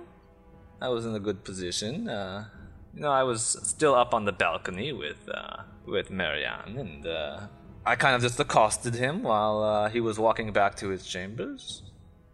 I shook his hand, said uh, I knew who he was, and that uh, it was a pleasure to be at this party, and that it was so very nice and so lavish, and, and uh, I was having so much fun. Yeah, he was he was surprised to see me. I think uh, you know everybody else there was a human, you know, except for maybe one or two half elves. You know, maybe one other elf. I'm not sure. I think I saw one, but pretty much I was the most standoutish person there. Let's be honest here. I'm mostly orange. You probably know how that is. uh, anyway, he he doesn't smile or laugh at it, but you do notice like the tiniest of nods. Mm-hmm. Anyway, uh, I guess he had known some elves back when he was uh, more in politics and dealt with. You know, maybe some emissaries and things like that. You know, people traveling around. I guess he happened to know a couple that I did, and uh, we got to chatting about them, and um, we ended up having just a you know glass of wine together. He was interested in me. I, you know, let's be honest here. I've had a few more interesting experiences with some of the people he uh, meets over at those noble parties. But uh, I don't know. After a few hours or so, I brought up that I had talked to a bunch of different people at his um, at his uh, establishment, and one of them was quite distraught. Told her the story of uh, this lady who was looking for her necklace, and uh, well, he was all too accommodating. He was saying, "Well, I'm fairly certain that any of my valuables are of my own, but certainly it's possible something got mixed in that I am not aware of." and he had the three of us go down to uh, where he kept it. He had a very nice trophy room. We had a chance to look it over. He took it out of the display case. He was, um, he had a guard there too. He'll tell you. They had the display case open, and she pointed out a little marking that she had said was on it before we even got there. As we were walking there, she's like, "Oh, my my amulet has this little, this little intricacy here and this little intricacy there." And I was just, you know, I was just with them just because I knew them both now, and we were good friends. Anyway, we identified it as uh, as as her as her necklace, and uh, she was so thrilled. You know, he could tell. He could tell how well she knew this necklace. It was not the one he thought he had. To be honest, he was a little bit furious because I think he is missing a necklace. Uh, you know, I think you guys should start looking for that. I think he, he probably is going to put in a report on a new necklace that he uh, is now missing. Could have been quite some time, so this could be a tough one. You guys should be on the case. He gives you a, a look as you say that last part and writes something down. uh, roll a deception check. All right, new dice. Let's do this. new dice. New, new dice. dice. Come on now, new dice. Give me something higher than a 10. Fuck. It's a 5. so, all right, 15 total. 5, 15, okay. After you kind of finish telling the story, he, he pulls out some notes, says, Okay. The reports from yesterday, I did not really hear anyone say they saw the Baron until the very, very end of the night. Well, I can tell you why that is. Yes? As I said before, this party was getting out of hand. That's why me and Marianne were up on the second floor, just saying, waiting it, waiting it out. I say, some of these nobles cannot hold their liquor, and I saw multiple people going into rooms in the backs, you know, on the sides, and they came out a little more hyper than maybe before. I'm not saying that they were uh, partaking in illegal substances, but I am saying that. I personally would not have trusted the judgment of many of these people. I am surprised they can even remember what happened at all. And I'll tell you, the only reason that I am here in your interrogation room is because you probably asked a few of them, you know, what they thought happened. And of course, they're going to comment on me they're not going to, you know, let's just say they uh, they like you as much as they like you until uh, it inconveniences them. So, you know. Uh, roll a persuasion check. That's a natural one. That's an eleven total. Yeah. he he looks at you as he as you say this. Listen, um, you might be able to play that card with other elves or other people. I've heard that excuse a few times. I've, I've seen people try to appeal to my Genasi sense. Uh, it's not going to work. Okay, officer. I can see now maybe I'm not dealing with someone quite so uh, incompetent as I normally am. Alright, so maybe, maybe that's not the case. Maybe, maybe I saw someone who uh, is the person you might be looking for. But these humans, they uh, they do do what I say. Tell you, they are going to blame me. They're going to blame the one other elf there, and it just so happens that um, I think that other elf is the person you were looking for. He folds his arms. Well, I haven't heard many people talk about the elf in these reports. That's probably because they thought it was me. Like I said, they don't really, they don't differentiate us very well. Oh, did you meet the elf at the party? Oh yeah, I met the elf. Oh, but there were two elves. Oh, I didn't realize that. You know, it they probably thought we were the same person, even though we don't even really look that much alike. We have different color hair. Was he Eladrin or? No, of course not. Hmm. Two Eladrin at a human noble party? Come on now. If I said that, would you really believe it? No, he was, uh. I think he was a high elf. You know, we were similar heights, that is true, you know. Our hair, you know, was similar styles. I, have, I will say that. But we didn't look alike. Our faces are different. Our hair is different. Alright, so back at the party. You leave the Baron's chambers. Mm-hmm. I'll say one of the guards, um, uh, he wants me to go look down at uh, the basement in his uh, trophy room for one of his necklaces. Uh, will you escort me down there? So this would be the guard who led you up to the Baron's chambers, uh, the one you suggested, and he says, "Yes, yes, of course."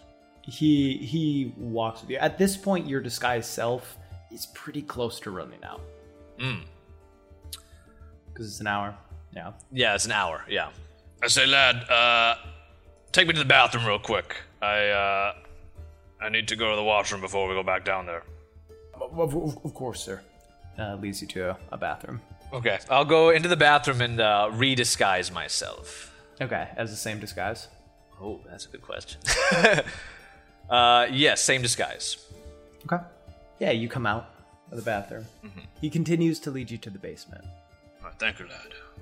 I will stop and I'll get Mila on the way there. Uh, at least I'll, i I'll come talk to her. I'll be like, uh, uh you know what I'm gonna say? I'm gonna tell the uh, the guard. I'll be like, hold on one second. I need to go uh, bring my daughter down with us. Yeah, uh, you walk over to her. Mm-hmm. Are you Miss Eldone? Yes, and who may you be? Never mind who I am. I work for the Baron. Apparently, he's uh, had a chat with someone on your behalf uh, that was uh, talking on your behalf, and um, I am to lead you uh, down to the Baron's trophy cases uh, to examine a necklace that uh, you say is yours. she smiles. the guard at this point, who is standing over, wait, I thought this was your daughter. Why doesn't she seem to know who you are? Um, no, this is not the same daughter. This is a a friend of mine who also knows the look the uh, the look of the necklace, but um, roll a deception check. uh, that is a seventeen total. Seventeen total. Yeah. Okay. He seems confused, but on the verge of buying your story. Boy, do you want me to throw you another piece of cheese no, at you? No, no I'm, I'm, I'm sorry, sir. Uh, let me continue to lead you. Mila puts like a hand uh, around your arm to have you kind of escort her. Okay. Probably feels a little bit odd considering it's a disguise. so probably yeah, my proportion. But she uh she does not bat an eye. Oh, good. Good for her. And as you look, actually, what you know with the spell is, is obviously you can pass through it, uh, you know, because sure. it, it's technically an illusion. You you look down and, and you see that she has positioned her arm in a way where it doesn't like clip through you. Oh, solid. That's what I gotta watch out for. Oh uh, yeah, but he he leads you to the door, and yeah, you you get up to it. It's just a door, uh, kind of kind of in the back of of the giant mansion, uh, out of the main hall, a little ways off. There's a lock on it. He pulls out a key and unlocks it. All right, lad, take us to this necklace. You know which one you're looking for? No, the Baron didn't really give me instructions.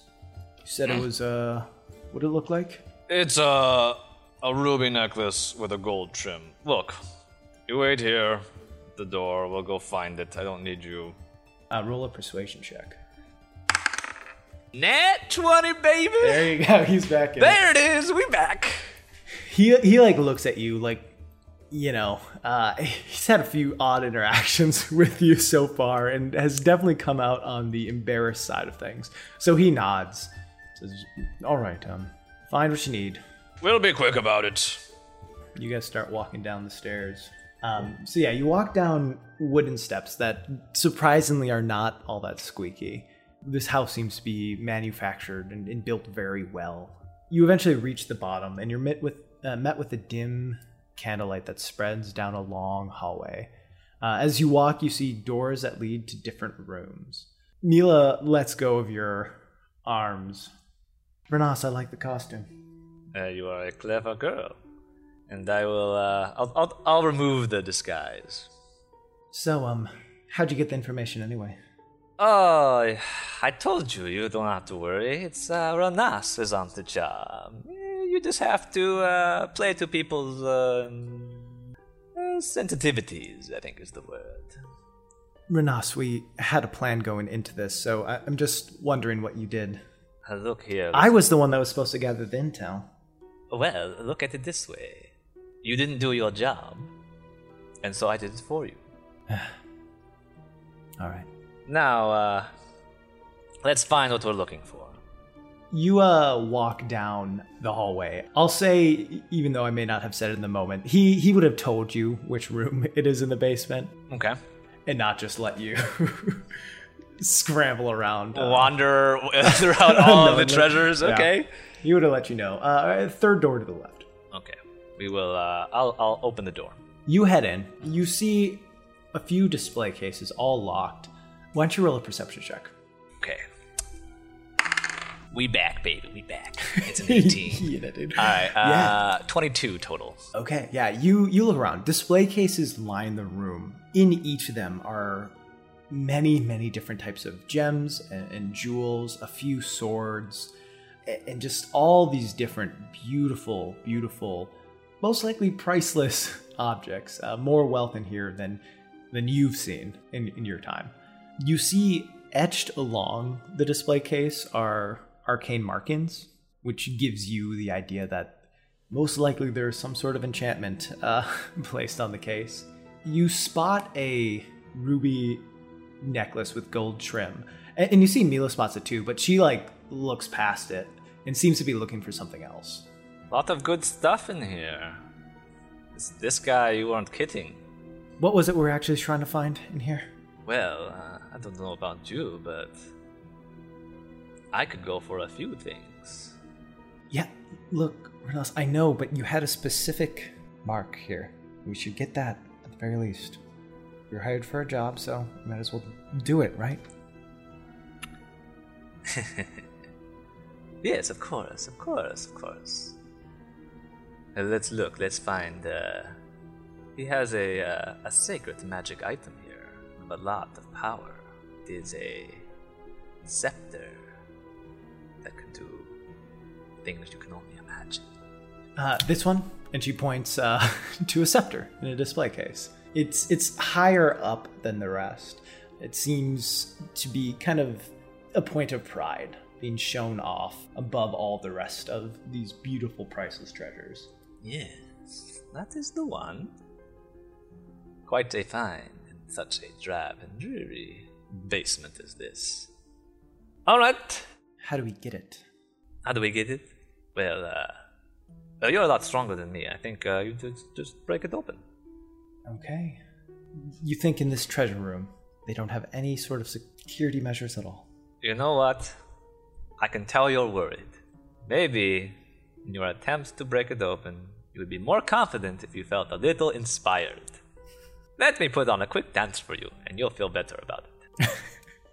Uh, Renas, this is not the time. And then you start your Just dance. thrust at her once. you do a big thrust. Uh, and like, she can't help but laugh a little bit. And amazingly, it makes her feel a little more confident. You're going to be fine. Let's see. Uh, magical things in, in you know. I'm I'm guessing you're right. It is probably magically reinforced, which just means you need to hit it harder. Okay. She looks up and looks at the case. She lightly touches her finger against a bunch of markings around it. Will you see something? Well, I just don't know what these markings mean exactly. Could you take a look?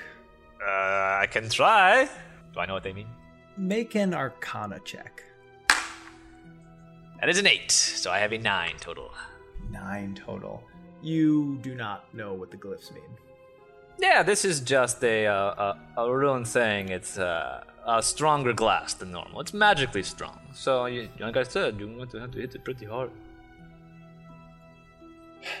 All right. Um, I guess I'll go for it.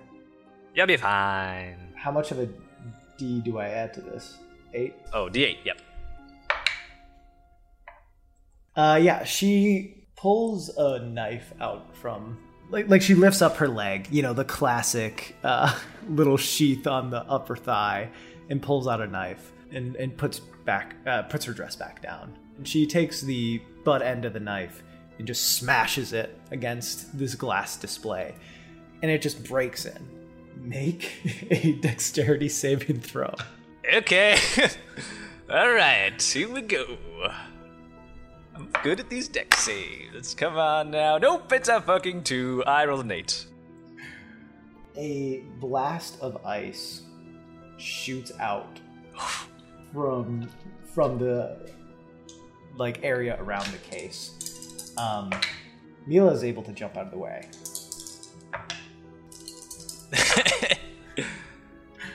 you take 27 points of damage. Ow. Cold damage. Ow! It's just a giant cone. Uh, one might say of cold. uh, blasts into. you. She takes half. Uh, Renas, you said it was reinforced. Not a fucking blast of cold. Renas may have not read the rune correctly. I'll kind of stagger myself up. Uh, is it open? Is the glass open? It is open. The glass broke. Like the glass broke, and then like you know, cold It air exploded. blasted out. Just I fucking grab this scepter. yeah, you grab the scepter. Do you have a place to hide it? I say I do, uh, but I don't have much of a solution for you. And I then I go invisible. Okay. And I start to run. you you start to run. All right, back in the interrogation room. so, you said that you, the Baron, this Mila, Yes, yes, Mila. All went down to the basement together, There was a, a guard there as well. and you said she saw the etchings. Uh, yeah, Determined well, it was the Baron, hers? the, the Baron made it aware. She, you know, she got really close to it to look, and he was like, you know, oh, you can't get that close, otherwise it's going to uh, explode on you. But yes, what we uh, we didn't know is what is we were being followed. Followed Yes, yes. by Well, I'm, guessing the person who took what you're looking for. You know, the, all of a sudden. Well, essentially, well, I was looking. He- she was looking at the necklace. You know, she was trying to identify, and he was talking to her, and I, I was sort of walking around because he's got a lot of cool stuff down there. You know, I, I'm sure you had a chance to look it over. Uh, you know, his scene of the crime, so to speak, and. Um, no. You know very well I didn't. Well, I'm sorry. You keep acting like you don't know about the fire, but I know you do. Uh, well, I understand about the fire. It's just that I assume that that area was fire resistant. It was, um, you know, an area with lots of valuable, uh, valuable pieces of equipment. I, I thought. Listen, have- cut the act. The fire that burnt the whole house down. What started it? Well, like I said, we were followed, and we were followed by not not a not ordinary, not ordinary man. He appeared out of thin air. I think he was invisible, and he was tracking us as we went down to the basement. Probably was waiting for someone to unlock the door. And he broke one of the uh, enchantments on one of the items. We were all stunned. He came out of nowhere. We were not expecting it. We were surprised. And as soon as it broke, the blast, it hit quite a few of us. We were all hurt. Mila and, and myself, both. Both hurt from the blast from the, uh, the enchantment. In any case, he steals it. This guy, he was difficult to make out. He was tall. I'd say he was he was a similar size to me. I, I, I can again I can understand can understand why people uh, maybe were suspicious. And then after that, when we were all trying to recover from what just happened, we're all shocked. And there's this, all of a sudden, there's this guy in this room, and he's, you know, created this huge havoc. We're all, you know, I didn't know what was happening. But he shoots this big fireball into the ceiling. The whole place erupts in flame, and I'm, tr- I'm trying to help get them out of there. I'm trying to help the Baron. I'm trying to help, you know, Mila. You know, the guard seemed very dazed. He didn't know what was happening. He was standing on the outside, so he was just a little dazed. You know, he, he didn't know what was happening either. And the place starts going up, and I'm trying to help them out, and I can't watch what's happening with this other man. I mean, I'm, I'm, I'm being a good Samaritan here. Mila's hurt, the Baron, you know, he's injured as well. His house is on fire. I should be thanked for what I did. If it wasn't for me, they would have never have made it out. Well, the Baron didn't make it out. Well, I'm sorry, you're right. I, I, I meant Mila. Mila would never have made it out. I'll, I'll be honest, you know, the place lit up. Whatever he hit, it was, um, like I said, I thought that level would be okay, but, you know, they hit the ceiling and that hole, by the time I brought the Mila up to the next floor, the first floor, it was pandemonium. You know, there was, uh, there was smoke everywhere and fire and, um, people were screaming and tripping over each other, and, and oh, you should see nobles when they're in danger. They, they're ruthless, ruthless to one each other. It was awful, and um, you know, just a horrible, horrible moment in my life. And uh, you know, I got her out, but it took so long. I think I ingested a good bit of smoke. I actually was worried I might have uh, have some lung issues going here. And I, I'm a singer, sir. I cannot have lung issues. I mean, I dance and sing and play music. I'm, I could show you if you'd like. Actually, I can can sing a very good song for you. I'm all right. Well, anyway, I could tell that you were going to say no there. Uh, you know, I um, I was just exhausted afterwards. I was just absolutely wiped. Uh, as soon as I got Mila out onto the lawn where there was clear air, I collapsed on the ground, and uh, I think I was out for a minute or two actually. And uh, I don't know. There was a couple guards helping people move away from the building. I think they were focusing on the women first it was my impression when I kind of came to that you know maybe one of the guards had lifted her out and maybe did not care so much for getting me a little farther away from the fire. But luckily, it had not spread quite so far yet, and uh, I was able to stumble back to town. Truly a horrific experience. You know, I kind of wiped my wounds away a little bit, and um, it was not too much longer that you and your men came to pick me up. All right, roll a deception check. 12 plus 10, 22. Okay. So, the night of the party, you take the scepter and turn invisible. Mm-hmm. what do you do? I'm going to run out. I'm going to run out of the building. Just out of the building. I'm going to try running out of the, um, the, the basement. Okay. You hear Mila be like, Renas, Renas, p- please, come on. Uh, and that voice just fades away. Yeah, I'll say, like, as I'm leaving the room, I'll say, "You're resourceful. You'll figure something out." And then I, I'll just, oh, then I'm, then I'm gone. She, you see her like come out the door and start moving around uh, the hallway slowly, like putting her arms out, kind of be like, "Can I grab him?" Like, but but knowing it's like no use, like that you are too far right now. Uh, you move up the stairs. Are you just kind of running up them? Yeah, I'm gonna try to like boat Yeah, I would say. So there's like the boom, boom, boom, boom of your feet. You open the door. You see the guard like turn. The guards there. Okay. Um, I think. Okay. And you hear him say, "Up, oh, Sir James. Up. Wait. What? What?" Yep, and like good. look very confused as the door opens and he sees no one moving through. Yeah, so I'm going to. Um, is there anywhere like, am I in like a hallway or am I in like the main hall right now? Uh, so right now you are in a hallway. Okay. From here you can see like the main hall, a few big windows. Can I uh, slip into somewhere where no one can see me right now? Is there a spot like that? Uh, at, at being invisible, certainly. You you could definitely slide into a room. I am going to. Um, so wait, how big is this scepter? it's like not one that you'd. It's like probably three feet. It's not it's not a huge scepter. It's not like one that you double as a walking stick. Sure. Um, okay. Uh, so I'm going to disguise myself again, trying to do it outside of his vision. Mm-hmm. And uh, I'm going to disguise myself as one of the other guards that I would have seen um, by the hallway. Not him, obviously. Okay. And uh, then I'm going to walk towards him and say, The Baron! He's fallen! We need your help! Apparently he's sick! We need to get everybody out of here! Um, yes, yes, yes. O- Of course, there's still people down there, though. I- I'll go get them out right now. Go, go help escort people out of here. Knowing his job is to protect the Baron, instead of helping escort people, he's kind of sprinting right upstairs. Okay. So is there like any like lanterns or candles or uh Uh, yeah, there are plenty of lanterns and candles.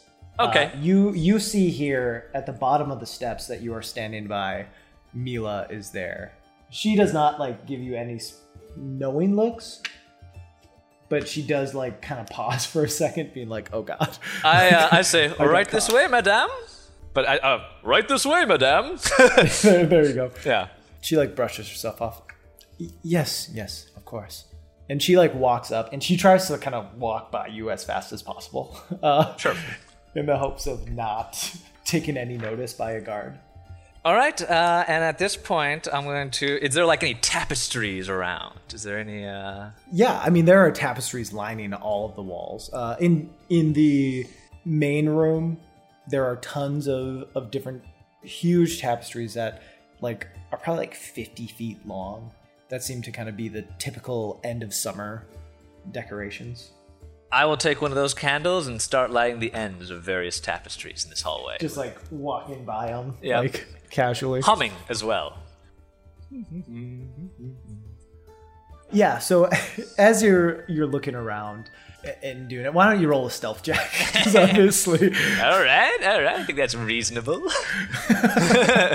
stealth and sleight of hand. Uh, Okay. We're gonna do a double whammy. double double roll here. All right.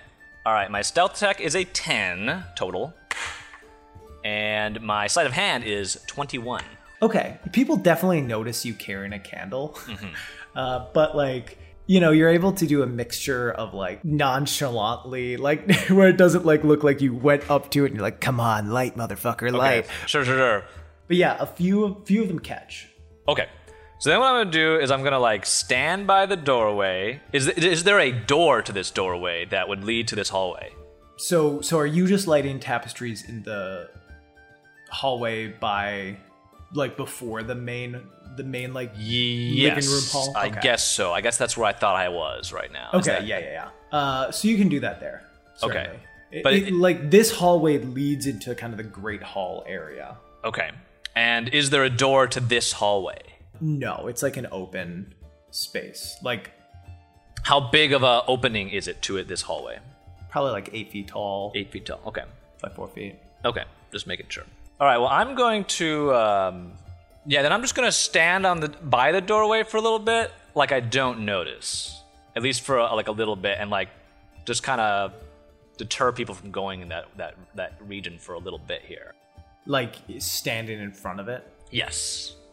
Yeah. Uh, so you stand at the hallway, like put your fake spear down. Like you're not Yes. actually holding a spear, but you have the illusion of one like in your hand. That's actually a scepter. Yeah. Yeah, people seem in a little panic as they saw kind of guard like the guard run up the stairs. And people were definitely following that direction. Like, you know, following him, be like, what, what's going on? Why uh why is he in such a panic? So I'll stand there, and just- if anyone tries to come near me, I'd be like, "Oh, just don't worry, don't worry. There was just um, minor, minor spill in the basement. Lot of, lot to clean up. Not nothing, nothing out of out of notice. But, but there are tapestries literally on fire Right. behind you. Right. I, I pretend like I don't notice that. I'm a, I'm an incompetent guard right now. got it, got it. Uh, yeah, you you like go over and, and one woman comes and is like, the, the, there's a fire behind you. No, no, we're There's just a uh, fire, fire, fire! What? She starts yelling, and and you see all of the people kind of turn their head toward you. I, t- I turn around like shocked. Uh, you see, you see everyone start to panic here. Nobles, even though at this point the fire probably could be put out pretty easily, Nobles don't do that shit. Uh, nobles are not about to try to risk their lives to put out the fire. So they start panicking, running into each other, trying to run out of the house as fast as they can. Uh, you see your old friend Jacinto with a woman next to him, one that you don't recognize, uh, look up, see the flames, kind of push her to the side, and just bounce. What do you do? I'm just going to. I'm gonna. I'm gonna like step into that hallway, but like not really do anything. Like just sort of like be like, oh, uh, like I put my hands on my heads a little bit, like like it's too much for me to deal with. But I'm really just waiting to make sure it spreads more. Is is like my intention. Yeah, yeah, yeah, yeah. The fire does start to spread. It, it- the wood, after a little while, starts getting caught on fire. Uh, so the wall itself starts to get a bit of get a bit of the flame, and and the floorboards beneath start to catch flame too. These then start licking up into other tapestries around it. I don't. Uh, this is a knowledge of something I really don't know. Is wine flammable? I don't. I think it is. Right? It's Uh, alcohol, yeah, right? al- alcohol's flammable. All right, so I'm gonna pour some wine like, uh, but I'm gonna do it like I'm gonna try to act it. Like I'm like, "Oh, I need some water. I'm like, oh wait, and I'll just like pull out this bottle of wine, being like, this should work. No, like, Yeah. So so around this time, as you pull out the bottle of wine and are doing this and start pouring it on, the flames get bigger. Uh, the guard Albert runs back down. He says, "The the Baron's fine. What were you saying? Oh my God!" uh, and sees the flame. help me! and I'm just like pouring wine on the fucking. What are you doing? Why are you pouring wine on this? It needs water. It need, you need No, to put a liquid on it. That's flammable. No, that's not how it works. And he like pulls off his jacket and starts like patting it. But at this point, the flames are getting too big, and, and the jacket just like catches on fire, and he throws it. Um, we need to get everyone out of the house. Uh, Oh wait, no, no, Yeah. no, no, no, no, no. Wait. Um, and I will uh, cast suggestion on him. Mm-hmm. I'm gonna suggest. It's too big already. We can't save anybody. Go save yourself. he uh, what's the save? Fifteen. Fifteen. That's a natural two. Uh, he's like, oh, oh, you're right, and he just runs out, like jumps out the window right by you. Oh you know? fuck yes! All right, just starts rolling. All right. Uh, well, I'm gonna make sure it gets a little bit bigger. Like definitely not dealable at this point. Yeah. And then um, I will use one of my last spell. I've used a lot of spells today. I'll use I'll use a third level spell slot to cast invisibility, Okay. and then Yeah. I will try to slip out of the house. Um, so you start moving out of the house, and you get to the doorway, uh, and and as soon as you try to step out of it, you feel like a tug from the scepter.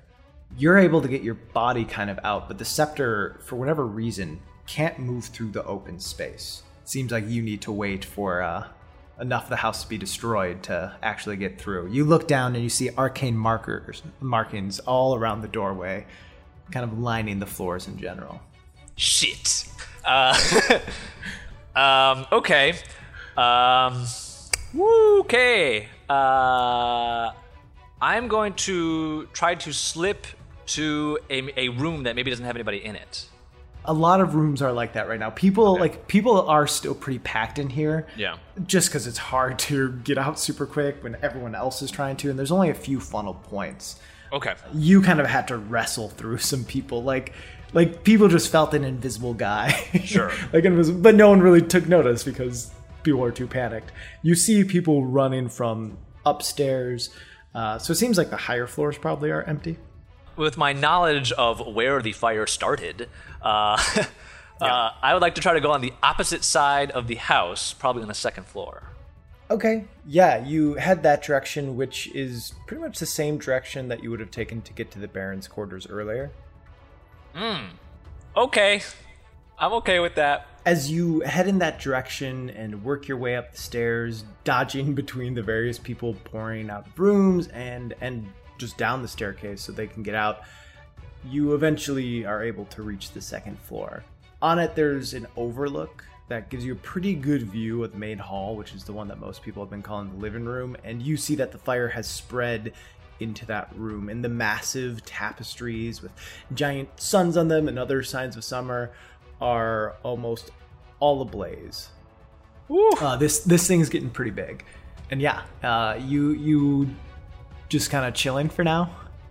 Uh, yeah. I mean, if there's like a an off area, like with like a window that like I can like eventually try to get out of, that's where I'm gonna be aiming for. But I'm gonna keep an eye out on like the door and hallway too, just to kind of like see what is happening and keep like a good lookout of like, you know, since I I know I'm near the Baron's area, I kind of want to know where he is too, if if um, he's in the area, or like what I see those guards doing, because I know there's a lot of guards in this area.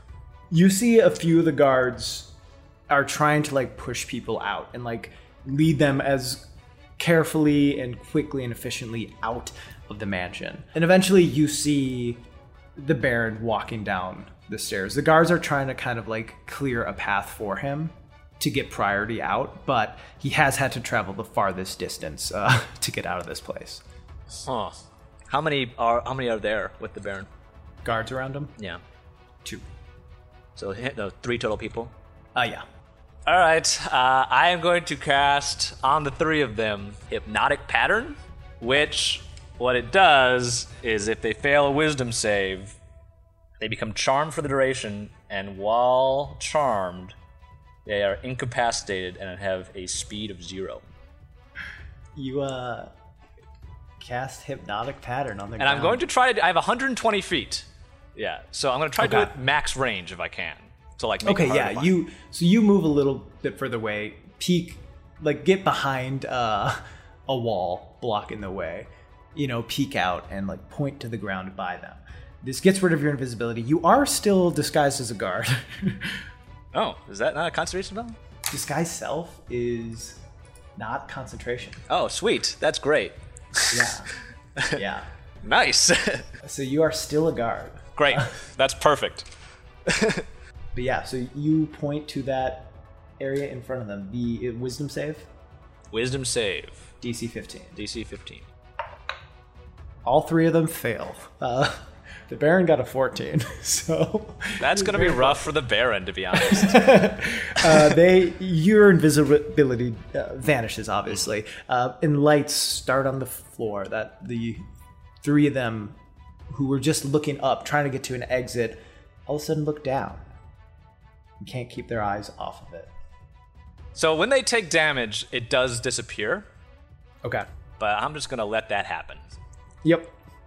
And I'm to stay in my little corner, wait until this house burns down as much as I can. And then what I'm to be doing is like every few, like every couple minutes, or like, uh, not, probably less than that, probably every like 10 seconds, like have a window open and try to push the staff out and see if it goes. Uh, yeah, you see the fire continue to spread quicker and quicker. It, you, you you've lit a few fires in your day, um, but you've never you've never seen one go up this quick. You've never seen one burn this much stuff Uh, because you've never really been in a place with this much stuff.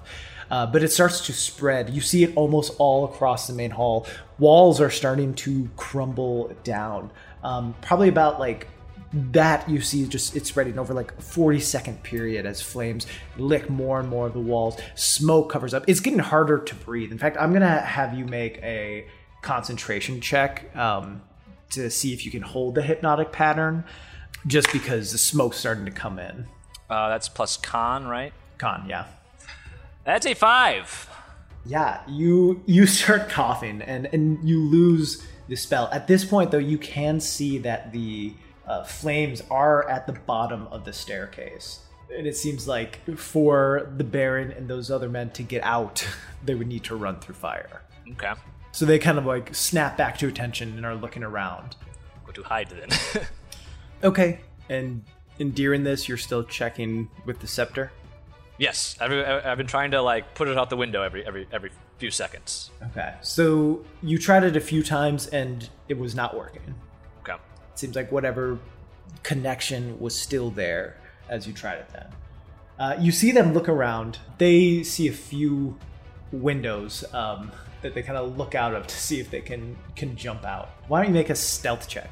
Can I try if I if I see them looking at me? Can I make a minor illusion of a box and I'm in the box and I put the box around me?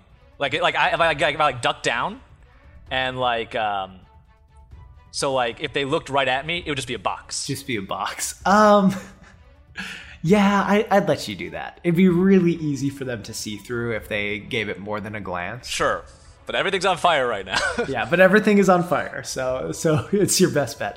Yeah, so you make a box. So what I'll let you do is they have to make like a little check. Um, they just see a box. Uh, now make a stealth check at advantage, uh, which you get advantage from hiding behind your box. nice. My stealth is plus six, so 17. Yeah, uh, they do not notice you. They just kind of are looking around. They're on the other side of the room, so they're like trying to break open the window there as flames uh, are coming up the stairs. They like break glass, and a guard is like trying to find the best way to lower himself and the Baron. Uh, every once in a while, I'll kind of poke the staff and just try to like push it out the window, like because the box is right under the window. So all I have to do is like push it up, and then like I can, I can like pull it back down real quick. You know what I'm saying? And I'll try to see if it goes out. The first time you try, nothing. Damn this thing! The second time, though, your hand just goes right through. Oh, I'll You stand up. look out. You look out. You see a big portion of the wall has been broken. Is there anybody around me right now? Are they like trying to get out near me? They are the only other people. They're like on probably honestly, if your range on that was 120 feet, they're about 120 feet away because that's how big these rooms are. Oh, okay. And yeah, so you can see them on the other side of the house trying to like break through and, and figure out a good way to lower themselves down. Okay, so they're not close to me. Great. Uh, so I'll just like stand up and like really put the staff out to make sure it's not just like a like a, a minor break in the seal that's totally out. Yeah, it goes completely out. I'll just kind of wipe my hands and say, and that is a party with Renas Decandrier. And I will use a phase step to teleport 30 feet down or 30 feet diagonally. So hopefully I can land, you know, and not have to jump out a window because I don't have much health right now. You stand and get one last glance around the room. You see the Baron has collapsed to the ground in a coughing fit. The the guards are trying to help him up, but they're also busy covering their own mouths as not to take in too much smoke. You then step forward and your vision blurs and the flaming house around you vanishes. What seconds before was a lavish mansion is now an eerie yet familiar woods. The Feywild. You see a small light in front of you and knowing you only have a few seconds in here before it spits you back to the the material plane you step toward it. The light engulfs you and the typical warmth that comes from using this spell fills your body. A second passes and you expect both the light and warmth to fade but it hasn't and you turn now firmly back in the material plane and see the blaze eating away at the baron's mansion I'm uh I'm gonna start moving. I I, uh, I'm heading back to uh, to where I can drop this off. Okay. Yeah. Back in the interrogation room. So, you say you rescued as many people as you could. I mean, you don't want to call me a hero. I, I saved one person really, but um, you know, afterwards everyone was pretty shaken up, and I think I I think I kind of made people feel a little bit better who made it out. You know, they they're very distraught and played a little tune for them, and gave a little dance. You know, that felt a little better about the whole situation then. He stares at you, and this. He's given you those looks a few times of just staring, and it's a little longer than you feel comfortable with. This is the longest of all. Get a good look, Inspector. So what I want you to do now is roll a final deception check. Uh, just behind the hood, While I let you know. Each time you kind of told a major lie to him, or you know your side of the story, I tracked if you succeeded or failed. Okay. I did five ch- main checks from him like that. You succeeded on all five. Oh. Uh, Wow. he was you were going your deception against his insight. So because of that, you needed to succeed a majority of those to get advantage. If you would have failed the majority, you would have had disadvantage on this last one. That makes sense. Um, but you can make a deception check at advantage. oh, okay. All right. Big roll, baby. Big rolls here. First one is a six, so that's not great.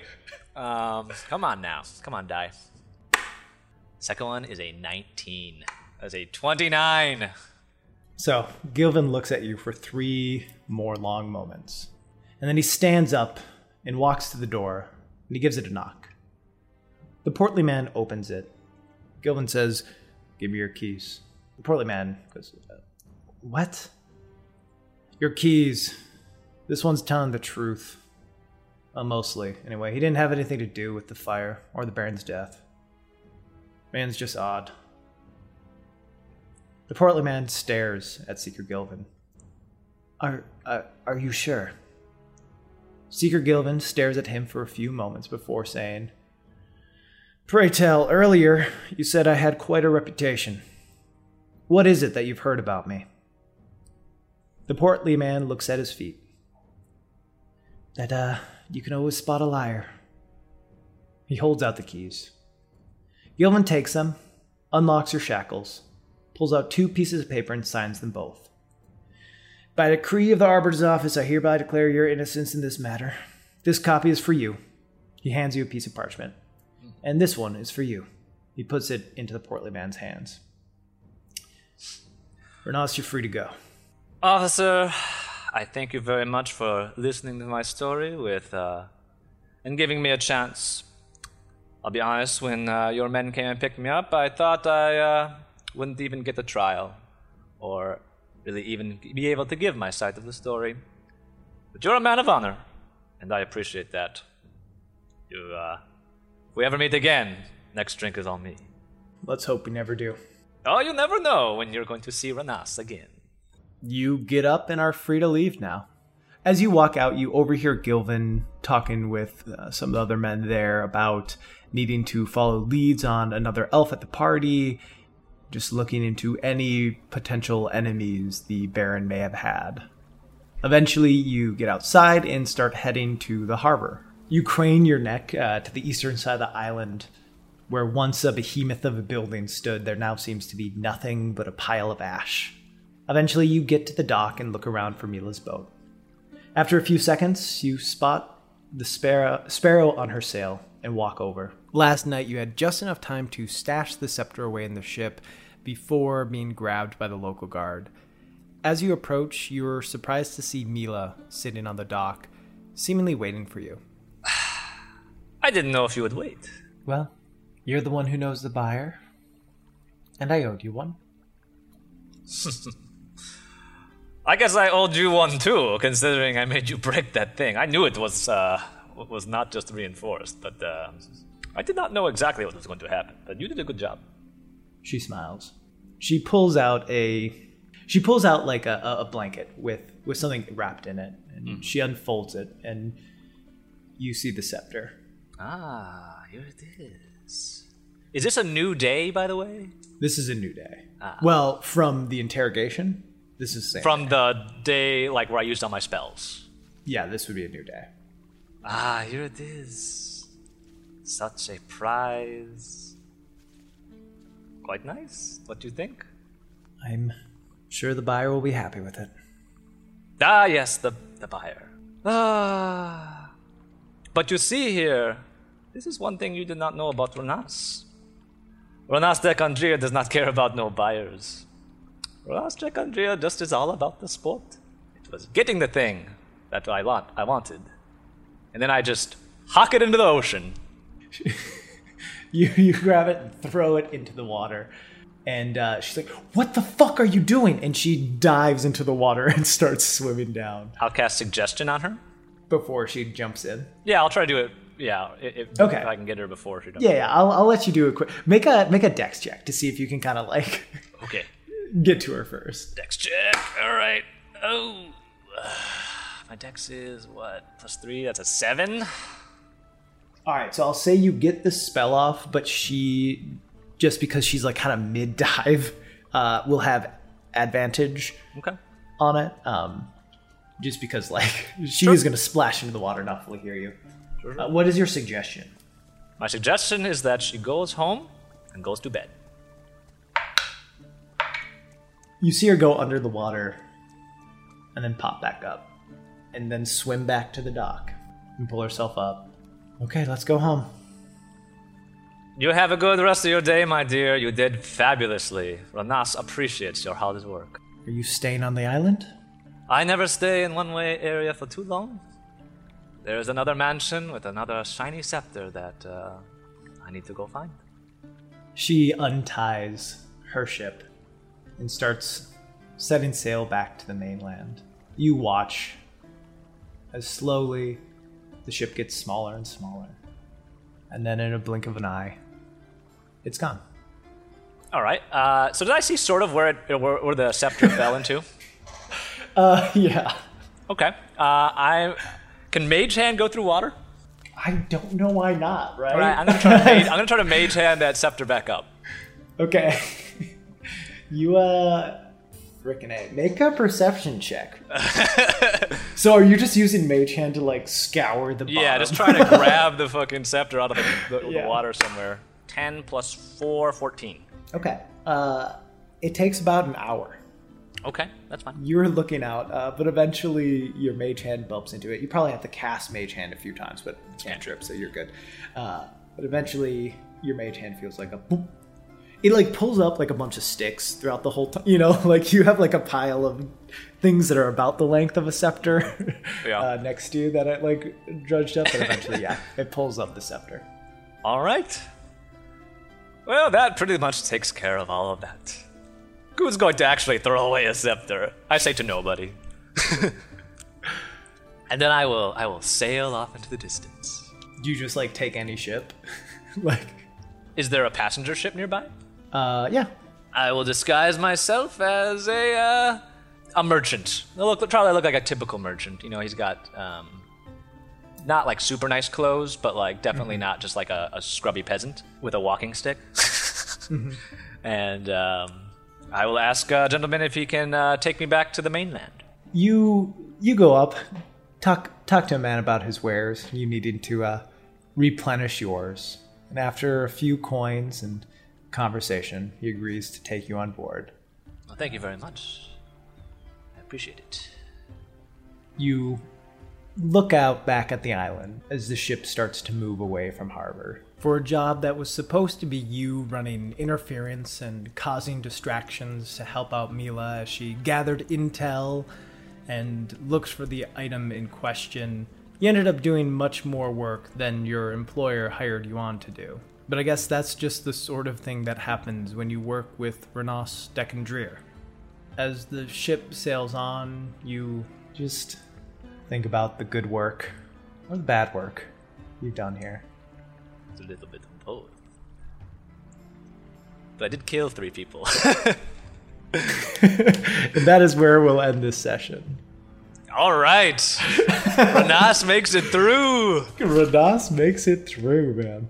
Oh, man. Well, uh, I hope you enjoyed that. That was, That was uh, a lot of fun. interesting one. To anyone who made it through this whole thing, thanks for listening. I'll be back with another episode and another guest in the future. Uh, Mm-hmm. So, thank you for listening. Have a great day. Goodbye. Bye bye.